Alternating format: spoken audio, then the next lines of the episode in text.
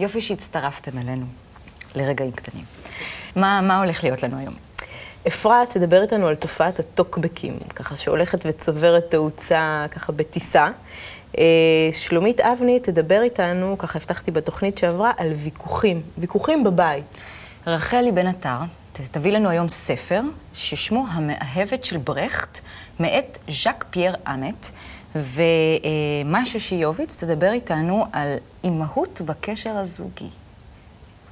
והאורחת שלנו היום, סימה לוי דוכין, יוצרת, זמרת. נתחיל.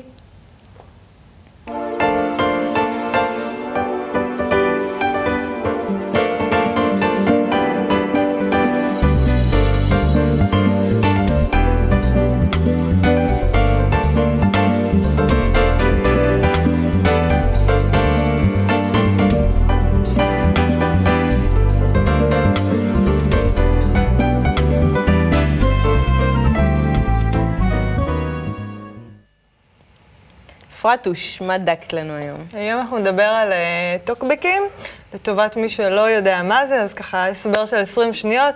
יש לנו המון המון כתבות באינטרנט, אחרי כל כתבה יש אופציה ל- לרשום תגובה. התגובות האלה נקראות טוקבקים, אפשר להגיב לתוכן של הכתבה, אפשר להגיב אחד לשני, וככה אנחנו רואים uh, תגובות ככה משתרכות להם שם הרבה אחרי הכתבה. מאות uh, תגובות. ממש, מדהים. כאילו, זה כבר תופס מקום הרבה יותר מרכזי מהכתבה עצמה. זה לא להאמין, זה פשוט הפך לזירת היאבקות. כולם שם יורדים על כולם, מכסחים אחד את השני, אין שום קשר לתוכן של הכתבה אגב. Mm-hmm. זאת אומרת, מישהו זורק איזה משהו, ואז יש שרשרת תגובות שבכלל לא נוגעת. אני אגיד לך את האמת, אני כשאני הולכת לכתבה, אני קוראת טוקבקים. גם אם אני רוצה, נגיד למצוא דירה, למצוא מוצר, משהו, אני ישר קוראת את התגובות. בכלל, בכל נושא זה מעניין לקרוא את התגובות, חלקן מצחיקות, חלקן... יש הכל מהכל, אה, זה נחמד, אבל באמת אנחנו רואים שהתרקמה שם איזה, איזושהי מערכת יחסים בטוקבקיסטים קבועים ומתחלפים, ששם נכנסים טוב טוב אחד בשני, כן. ויש מעט מאוד תגובות גם ענייניות שנוגעות לכתבה. הרוב זה לא. אז הבאתי ככה כמה דוגמאות, שנבין על מה מדובר. אה, יש פה כתבה בוויינט, למה להיעלם במקום לגמור את זה יפה? אה, על סיום של, אה, של קשר זוגי, איך יפה לסיים, איך לא יפה לסיים. ובאמת יש פה כמה תגובות ככה, בנות מנצלות את במת הטוקבקים לסגור חשבונות.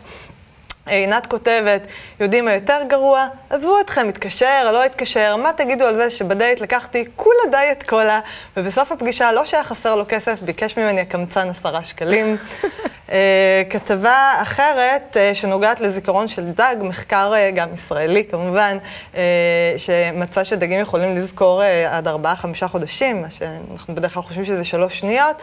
אז גם אה, ליאת מנתניה התחילה את הטוקבק הראשון עם טעות איומה, איזה שטויות, לדגים אין מוח, וככה כתבה איזה טוקבק עם הרבה שגיאות כתיב. אה, היא תתחרט על זה עוד מעט בגדול. זה בשר ל... זה, כן, הם כאילו עטים על זה, פיראנות. אז אה, כן, 16 כבר מגיב לאחת, לדגים כן יש מוח, לגבייך אני לא בטוח, גם 17 ליאת מנתניה די לסמים, 27 אומר שהיא נס רפואי, גם לך אין מוח, מסתבר שזה לא כואב, תנחומיי. בקיצור, אסור לעשות שם טעויות, זה משלמים על כל טעות בגדול. Uh, וכתבה אחרונה, ככה שהיא גם נחמדה בפני עצמה, די לדמעות, איך חותכים בצל בלי לבכות, כתבה בוויינט עם כל הטיפים, uh, איך לחתוך בצל בלי לדמוע, אחלה כתבה. Uh, אנחנו יכולים לראות פה באמת... גם פה. יש תגובות. בטח, המון, מאות תגובות על הכתבה הזאת.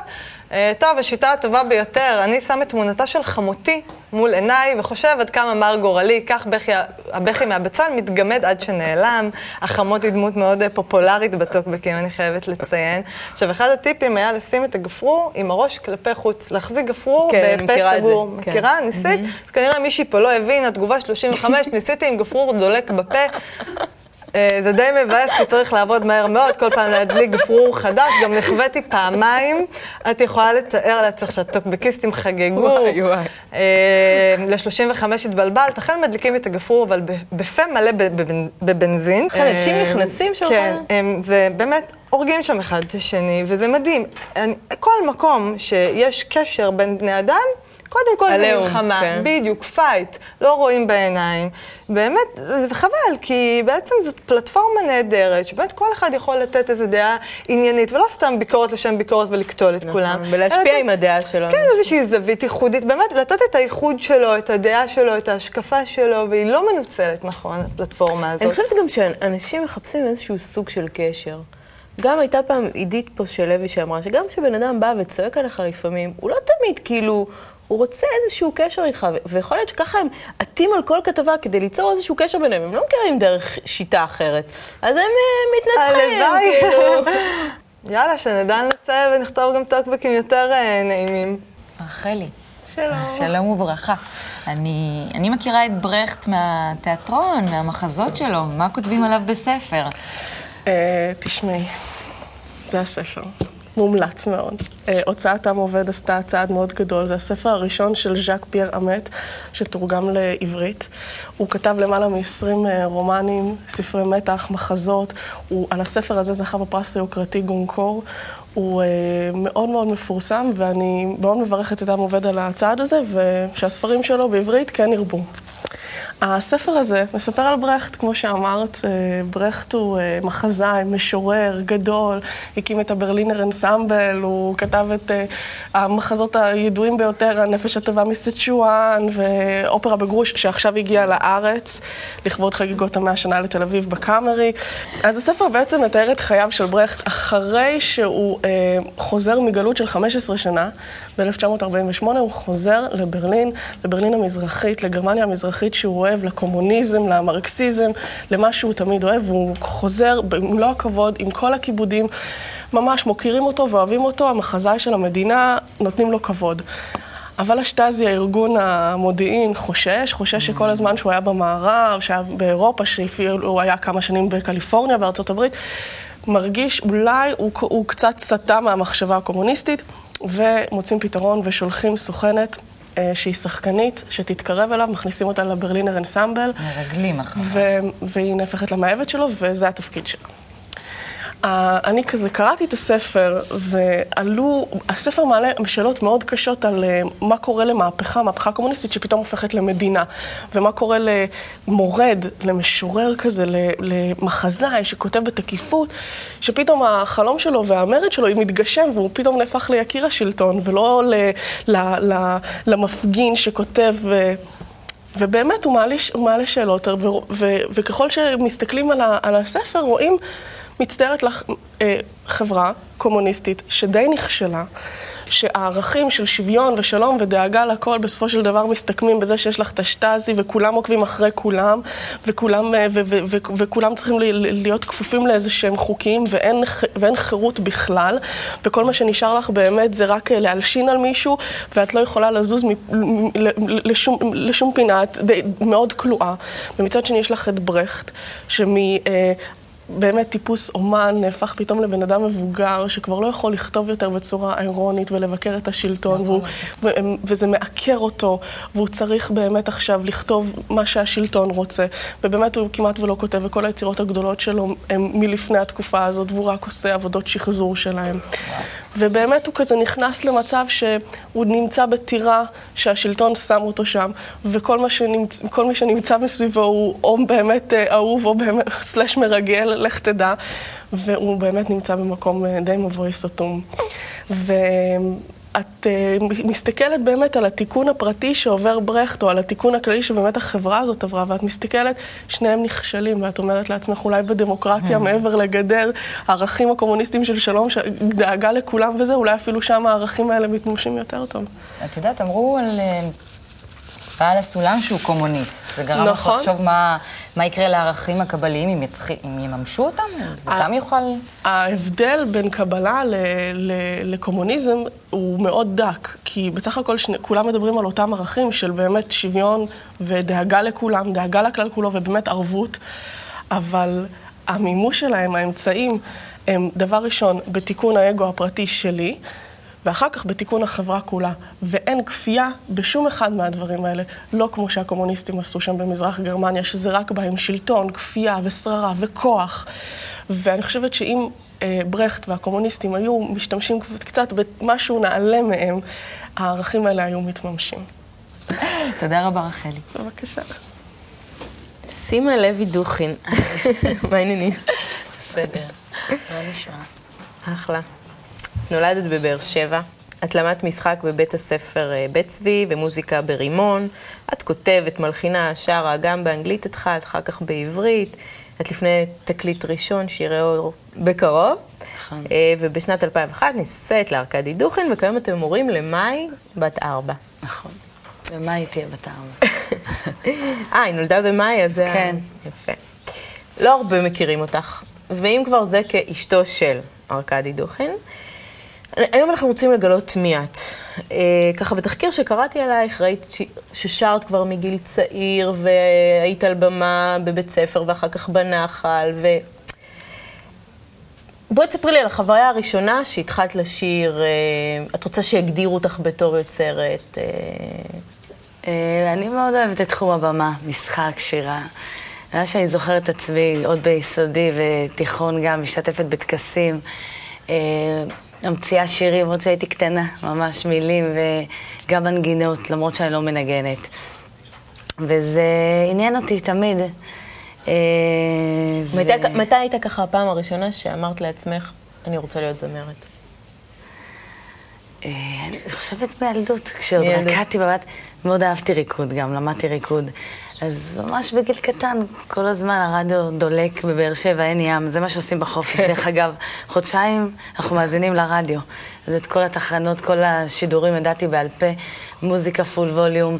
הבית שלי מאוד מוזיקלי, אנחנו שישה, שני אחים וארבע אחיות.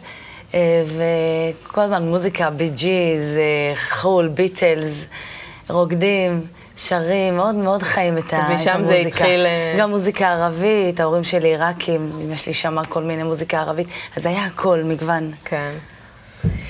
קראתי שאמרת שארכדי עושה כל יום את מה שאת היית רוצה, ולא תמיד מצאת את האומץ לעשות.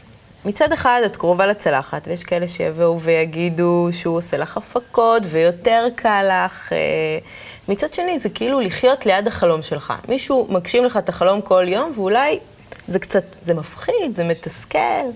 נכון. אה, יש שני צדדים, מצד אחד זה כיף גדול, כי זה בית מאוד מוזיקלי. בבוקר, בלילה, חורף, קיץ, המסנתר מנגן, הטלוויזיה דולקת, אה, יש כל הזמן מוזיקה, אנשים באים, נכנסים, מנגנים. שזה מה שאת אוהבת. בעצם, כן. כן, יש לנו המון מן המשותף. כן. מוזיקה ואוכל. עלייך לא רואים. תודה. ו... זה נותן אם זה ביט- מתסכל, ביט- זה קשה, זה קשה, אבל אה, אני לומדת מזה, את יודעת, הוא התיקון שלי, אני רואה קודם כל את הדרייב שיש לו. הוא נותן לך העם drive? הרוסי, יש להם, יש להם מטרה, הם אה, הולכים אליה. ואז אז, אה, כזה, אני משתאה על היכולות שלו, על הכישרון הענק שלו, נגע בו אצבע אלוהים, אין מה לעשות, הוא מנגן, הוא כותב, הוא ממש מנגן כמו שצריך. ואז אני לומדת מזה, את יודעת, כל הקשיים שעומדים, אני מנסה במקום ללמוד מזה, לגדול מזה. כלומר, זה מפתח ואני גם אותך? מאוד מודעת לאישיות שלי. כי יש לי המון קשרים ואני לא יודעת להשתמש בהם, זה, זה מתסכל. לא יודעת לעשות את הטלפון ולדחוף, ולא יודעת לעשות את זה. את יודעת, לפעמים אתה קרוב לצלחת ולא יודע איך לאכול את זה. כן. ו- ואני, עם הניסיון שלי, שטויות, קשרים, רק אישיות. לכל אישיות. האומנים ששומעים אותי בבית. מרפקים? אה, לא, לא. לרצות את זה מאוד, ואישיות, אם זה מרפקים, אני לא יודעת מה זה מרפקים. אישיות זה אם אתה מעשי ועושה דברים למען המטרה, או שאתה יותר אה, בוהה ומדמיין שאתה עושה דברים למען המטרה. שזה קצת אני. אני, קשה לי לעשות. ברעיונות אני אלופה, ברצונות, אבל בעשייה אני... עד שזה יורד לתכלס. קשה לי, קשה לי. שמעתי אותך שרה בסינגל החדש, מלאכי הנט, אה, שפה ארכדי דוכין משתף פעולה עם הראפר וולקן, בשיר חדש מתוך פרויקט שנועד לקדם אה, אה, יוצרים דוברי רוסית. השיר עוסק באי- באינטרנט, בתפקיד בחיינו.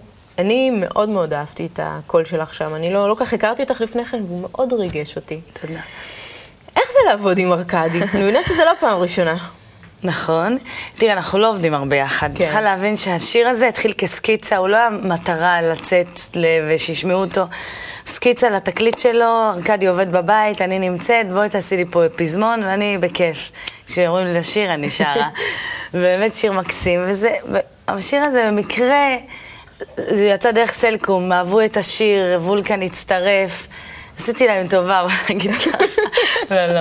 אבל אה, איך זה לעבוד עם ארכדי? אנחנו לא עובדים המון, קשה, אנחנו, אנחנו קשה? מתכסחים כי אני מרגישה מאוד חופשי איתו והוא איתי, אז אני כזה, במקום להקשיב לו, אז אני לפעמים כזה מביעה את דעתי ונלחמת איתו, וזה לא תמיד משיג את המטרה. לשם הוויכוח. נגיד זה עכשיו... לא משיג את המטרה תמיד, אבל כיף להתייעץ איתו, ללא ספק. מפתה ואני מתייעצת. נגיד עכשיו- הלחן הזה מספיק טוב, מה אתה אומר על המילים האלה, איך העיבוד, אני מתייעצת. יש לי להקה, יש לי מישהו שאני? מנגנת איתו. את מקשיבה לו? אה, פעם יותר, היום פחות. למה? כי זה מאוד בלבל אותי כשהקשבתי לו, איבדתי את הדעה שלי. את הדעה כאילו, שלך. ארכדי אומר, אז כאילו, אז הוא יודע. אז צריך להקשיב לו, כי הוא יודע, יש לו ניסיון, והיום אני משתדלת פחות להקשיב לו. נגיד עכשיו אתם עובדים... להקשיב לעצמי. אתם עובדים ביחד, התווכחתם ויכוח וזה, מגיעה ארוחת צהריים, אתם יושבים, את צריכה להגיש לו, הוא צריך להגיש לך, אני יודעת שארכדי גם בשלן גדול, או שאתם פתאום צריכים לטפל ב- ב- בילדה, אז מה, שוכחים את הוויכוח שהיה? ממשיכים אותו? שוברים צלחות על הרצף. אה, ממשיכים את הריב עד הסוף. סתם, לא, לא צריך להגזים. אה, כן, מנסים ככה להתעלות. להתעלות מעל מעל. האגו? כן. ולהמשיך... על האגו אה, ולהמשיך. אז בואי נראה חלק מהקליפ. אני אשמח. הילדה. בשנות האלפיים דבוקים למסך, מחליפים כתובות בשנייה. הכסף נוזל, החשק אוזל, רגש מוצג לקנייה. כל אחד משתמש, כל אחד הוא פרופיל, כל אחד יושב בקצה.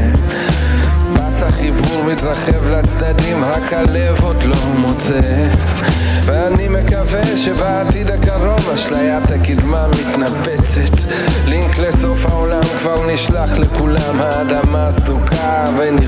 ונחרצת. אחרי הפיצוץ תתגלה אהבה, והשמש תשטוף את הכל. רצון משותף יכוון את הלב אל חלל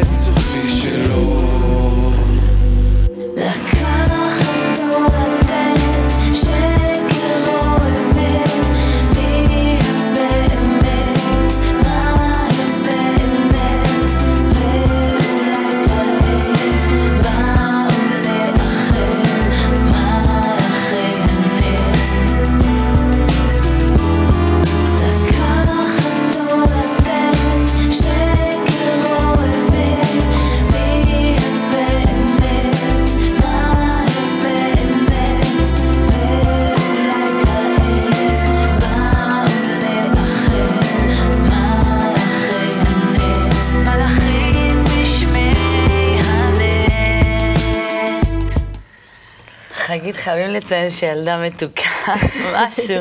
אתם גם. דומות ככה כן, בחזות. זה גם רעיון. כזה יפה לקחת ילדה ולשמוע את הקול שלך. כן. מדהים השיר. מדהים, מדהים, אני גם אוהבת אותו מאוד. יש לכם בת, ואת הקליפ שביים עמית. עמית. שלהם, עמית כן. שלהם. מדהים. יש לכם בת בשם מאי, היא בת ארבע, ולאחרונה יצא דיסק חדש לארקדי, החברים של ארקשה. הבנתי שהצורך אה, לדיסק הזה נוצר מאיזשהו צורך של אה, אה, ארקדי, שהוא סיפר למאי סיפורים ושירים, והוא ככה רצה להביא לה דברים אמיתיים, והוא לא כך מצא, והוא עשה משהו שהוא באמת אוהב. את היית גם שותפה לצורך הזה? כלומר, שהרגשת שאת... איך... אני רוצה לשאול אותך גם מה האימהות עשתה לך, וגם כאילו בעולם של היום, שאנחנו רואים שהחינוך, ולאן זה הולך, כאילו, הרגשת ש, ש, ש, שצריך לעשות משהו קצת יותר רציני לילדים, משהו קצת יותר... אה, האמת שבאמת אה, אני הייתי עדה לכל החוויה של שהוא אוסף חומרים, ולא התייחסתי לזה כל כך ברצינות. נראה לי שהייתי עסוקה בילדה ו... ובגידול שלה, והדיסק יצא מקסים, והיה לו צורך אה, להביע משהו, והוא עשה את זה. אה, ואני שמחה באמת שזה קרה. האימהות שינתה את חיי, מה אני אגיד לך? אהבה כזאת לא הרגשתי בחיים, לא חשבתי שזה, שזה יעשה לי כל כך טוב, כי אני טיפוס שמאוד אוהב את החופש, וכל מי שמכיר אותי יודע שאני כל הזמן דחיתי את הבאת ילדים לעולם, למרות שאני מאוד אוהבת ילדים. אני דודה לאיזה, לא יודעת כמה, שבע, שמונה, וזה מיוחד, קשה, אבל הרגעים של הסיפוק והאהבה שווים כל דבר. מה- מה זה גרם לך לגלות בעצמך, כמובן, האימהות הזאת? כן, כמובן, רק אם אתה בשל לאימהות, אחרת אתה לא נהנה ממנה. בתור אחת אה, שחוקרת את הנפש של האדם שנים, כשאתה בשל, מה זה נותן לי? קודם כל, זה באמת האקמול המיידי שהחיים נותנים לך, הכי מוציאה אותך מעצמך. אם את קמה איזה בוקר אחד ב... את רוצה להידבק לרצפה. להידבק כן. לרצפה, ואז היא באה וקופצת לך, מחייכת וזה, את יכולה לקחת את היד שהיא מושיטה לך, את יכולה גם להגיד, די, לא עכשיו וזה, אבל את לוקחת את היד שאת מושיטה, מושיטה לך, את יוצאת מתוך עצמך, מחבקת, מנשקת, מגבצ'צ'ת אותה, וזהו, התחיל היום טוב. תני לנו טיפ קצר לצופים שלנו בבית לחיים טובים. מה את ממליצה להם? אה, הבוקר, אה, קודם כל לפני שינה, באמת אה, ל- ל- ל- ל- לחשוב דברים חיוביים, לבקש, לדבר עם עצמך, עם אלוהים, עם מי שטוב לך, וללכת לישון ככה בהרגשה חיובית, לסלוח לעצמך על כל מה שהיה. לבקש דברים טובים, ובבוקר להתעלות מעל עצמך. ואז אם הבוקר מתחיל טוב, אז היום יש- ייראה טוב יותר. את מקסימה. אולי לשמוע מוזיקה כזה, יאללה בוקר. יפה. אנחנו נשמע אותך בסוף התוכנית, אז uh, בינתיים נעבור למאיה. תודה, חגית. משה, מה המצב?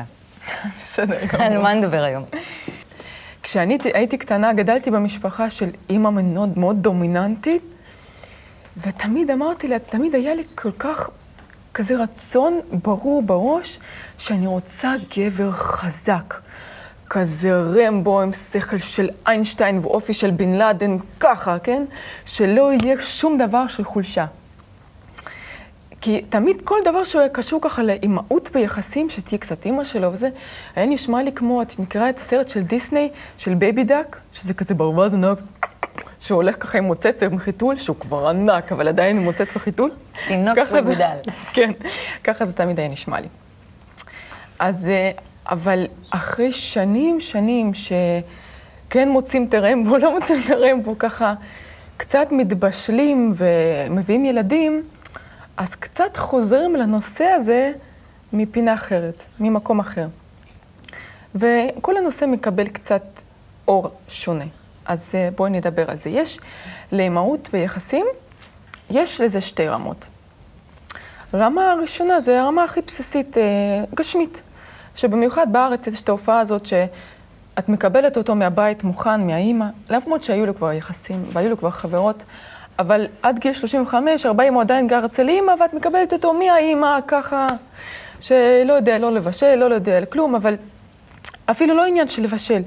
כל, כל הצורת יחסים, הצורה שבה הוא פותר קונפליקטים, אם את תסתכלי על זה לעומק, הוא למד את זה מהאימא שלו, כי זו הייתה תמיד האישיות הנשית העיקרית ככה בחיים שלו.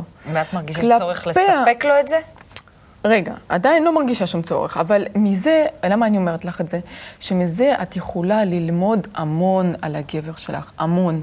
אוקיי. שתסתכלי איך היחסים שלו עם, ה... עם אימא שלו, שתראי, נגיד, הוא מדבר איתה בטלפון, ואחרי שני משפטים הוא שם אותה על רמקול, ואז הוא ככה מקשיב, כן? אז גם ביחסים שלך, את תראי שברגע שאת מתחילה יותר מדי לדבר, את רואה בעיניים שלו את הפעולה של שם על רמקול, והכל הופך ל... כן? אז אותו דבר, או, או אם הוא נגיד פותר, תמיד היה פותר קונפליקטים, שאת רואה אימא קטנטונת כזו, והוא כזה, טה, תוקף אותה, אז ככה הוא ינסה גם ביחסים, אותו דבר בדיוק. ואת תלמדי איך ככה, ככה הוא פעל כל החיים שלו כלפי האישה היחידה שהוא הכיר, בדיוק באותה צורה הוא יפעל כלפייך. וככה תלמדי עליו המון. על איך שהבית מתנהל, על איך שהיחסים מתנהלים, על איך פותרים קונפליקטים, המון. זו הרמה הכי גשמית. עכשיו, יש מעל זה עוד רמה, שעליה אנחנו חושבות מעט, שהרמה השנייה הזאת, הדרגה השנייה הזאת, זה דרגה של יחס תמידי, אימהות תמידית, ניהול והדרכה. כמו שאת יודעת, ילד כזה, לומד ללכת בן שנה ככה, רץ לכביש, רץ לקיר, טה-טה-טה-טה-טה-טה, ואת ככה כל הזמן מסובבת אותו עם העגלות הקטנות האלה, את יודעת, ואת מסובבת אותו ככה את וככה מובילה וככה. אותו בעצם. את מובילה אותו, והוא חושב הוא שהוא מרגיש הולך שהוא לבד, חופשי לגמרי. והוא חופשי, והוא... ואת יודעת בדיוק מה הכיוון. אז אותו דבר, זה ביחסים, פחות או יותר אותו דבר, שבאיזשהו שלב, אם אתה הרבה הרבה זמן איתו, ואת כבר, יש לך, בדרך כלל זה בא עם הילדים. חבל להגיד שאישה רווקה מאוד קשה ללמוד את זה, כי זה דווקא מהסבל הזה שאת מביאה ילד ואת לומדת את זה ככה עליו, הקשר התמידי הזה של אהבה והדרכה, שלא באמת משנה מה בא מהילד, אלא ההדרכה הזאת של אני יודעת בדיוק לאן אתה צריך להגיע. ובזה אנחנו גם מגיעות למה שאמרנו בהתחלה, שאם את מתקדמת לרמה השנייה הזאת, אז אה, הוא לא יכול להישאר baby duck כזה. למה? כי כמו שכשאת עם תינוק, את לא רוצה שיישאר תינוק, אלא את כל הזמן דוחפת, תלך כבר, תעש, תאכל כבר לבד, תעשה, לא בגלל שאת רוצה להיפטר ממנו, אלא כי הטבע שלך דורש ממנו לגדול, ככה ממש במכות. ככה, אם תרגישי את היחס הזה כלפי הגבר, את תראי איך הוא גדל מול העיניים שלך.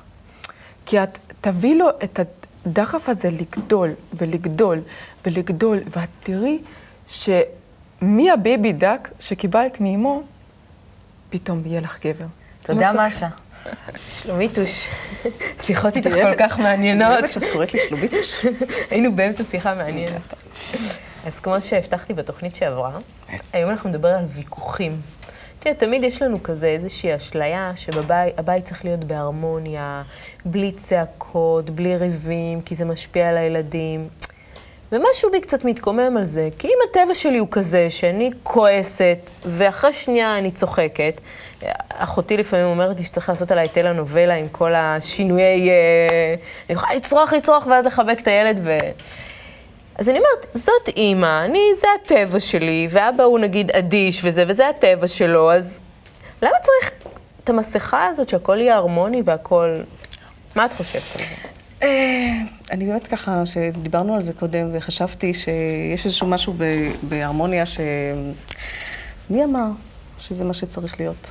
אה, הרבה פעמים הרמוניה אה, זה בדיוק הדבר הזה שיכול לקרות כאשר כולם אותנטיים, ולא כאשר כולם לא אותנטיים. כי בשם הלשמור הרמוניה, הרבה פעמים אנחנו קצת. מתכחשים לאיזה חלקים שבנו. כמו שאת אמרת, יש לי גם את זה וגם את זה. אני תמיד אומרת וחוזרת ואומרת שאחד המודלים זה פשוט להיות. אני חושבת שמה שאת אמרת קודם, שהאפשרות שלך להיות כזאת וכזאת וכזאת, מה שהילד יכול לקחת מזה, זה שגם הוא יכול להיות כזה וכזה וכזה. וכל הדבר הזה זה הרמוני. הרמוניה זה לאו דווקא משהו רגוע ושקט. הרמוניה זה חלקים שחיים בשלום זה לצד זה. זה לאו דווקא חייב להיות משהו רגוע. אז זה קודם כל התפיסה שלנו גם, כדאי ככה אולי לשנות אותה על המילה כן. עצמה של מה זה הרמוניה. מה לגבי ויכוחים? לגבי ויכוחים, את יודעת, אה, כשמסתכלים על המילה, על המילה עצמה, ויכוח, אז אפשר לפרק אותה לשניים, לוי בכוח. אפשר להבין אה, בכוח. קצת לגבי מה המטרות שם. אז הרבה פעמים, אה, את יודעת, אנחנו אנשים שעושים דברים לשם השגת מטרה. אה, וכשאנחנו מתווכחים באמת, אז המטרה שלנו היא לא רק אולי לשכנע את השני, אלא גם להראות נכון. בעיקר מי פה צודק. ואם יש צודק, אז יש גם, חייב להיות, מפסיד. מישהו שהוא שהוא טועה. לא צודק. שזה כשלעצמו מצר את החיים, כי זה בעצם קובע שיש רק מישהו אחד כזה ואחרים לא. אז אולי ככה ברוח הכבוד ההדדי לכולם, אפשר לעבור מוויכוחים, שבדבר הזה אולי יש מנצח לרגע ויש הרבה הפסדים בתוך היחסים, למשהו שהוא אה, אולי מחלוקת בדעות, אולי אני חושבת אחרת ממך, אבל בעיקר אנחנו בעלי דעות שונים, שונות לצורך העניין הזה, ועכשיו בואו נראה איך אנחנו מסתדרים. אבל גם החילוקי דעות האלה יכולות להיות בצעקות? כלומר, אם באותו רגע אני רוצה לצעוק, נגיד שאני מתעלה מעל עצמי ואני לא רוצה לנצח, אלא באמת, אני, אני רוצה שישמעו את הדעה שלי כי חשוב או, לי. למרות שזה לא כזה... אז הנה שוב, בוא נבין בעצמנו מה המטרה. אם את רוצה להישמע, אז תגיד לך, תגידי שחשוב לך להישמע, ותמצאי את לא הדרך לצעוק. המכבדת את כולם וגם את עצמך להגיד אותה. ואם מה שחשוב לך זה לא דווקא להישמע, אלא שיעשו את מה שאת אומרת, אז זה כבר יצא בוויכוח וכבר הטונים יהיו גם בהתאם. אז אולי זה זמן להתבוננות שלנו, מה אנחנו משיגים, מה אנחנו רוצים בדיבור הזה. אנחנו רוצים להשפיע על מישהו אחר, לקבל את דעתנו, אנחנו רק רוצים לומר את דעתנו. אז אם לנו יש דעה, אז גם לשני יש דעה. אז בואו נראה איך אני יכולה להשמיע את שלי. נשב ונדבר על זה. והוא את שלו, ואז לא צריך שם את אבי בכוח. עד הפעם הבאה. אז תודה שלומית על הטיפ. כמו תמיד, מילים, סוכריה. תודה, תודה על ההזדמנות. אז כמו שהבטחנו לכם, עכשיו נשמע את השיר של סימה לוי דוכין, בוקר בא, ותלווה אותה סיוון וייצפלד. אתם מוזמנים?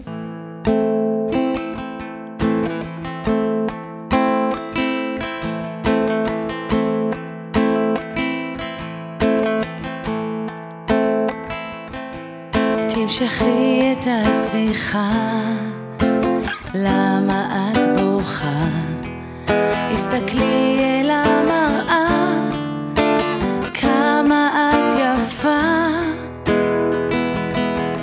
ותדליקי את הרדיו, עשי לך כוס קפה, ואם שדרן קצת משתתף, אז זה בטח יום יפה.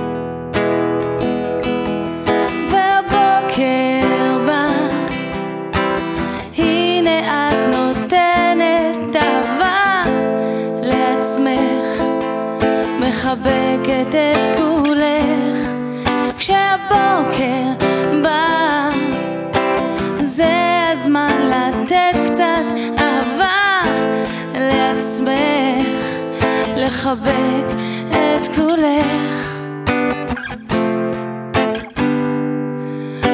תזילי אף דמעה, הפעם אין מה ששווה, הרי הבטחת כבר לעצמך, דיכאון לא בשבילך,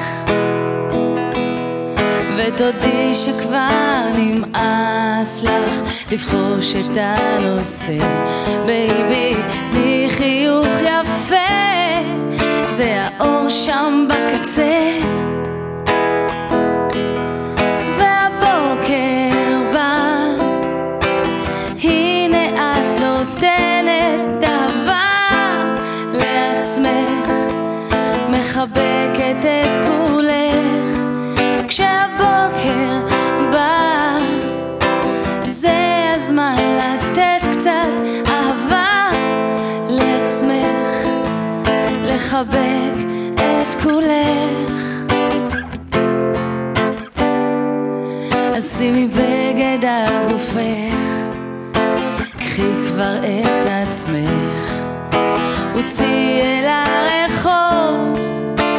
явление.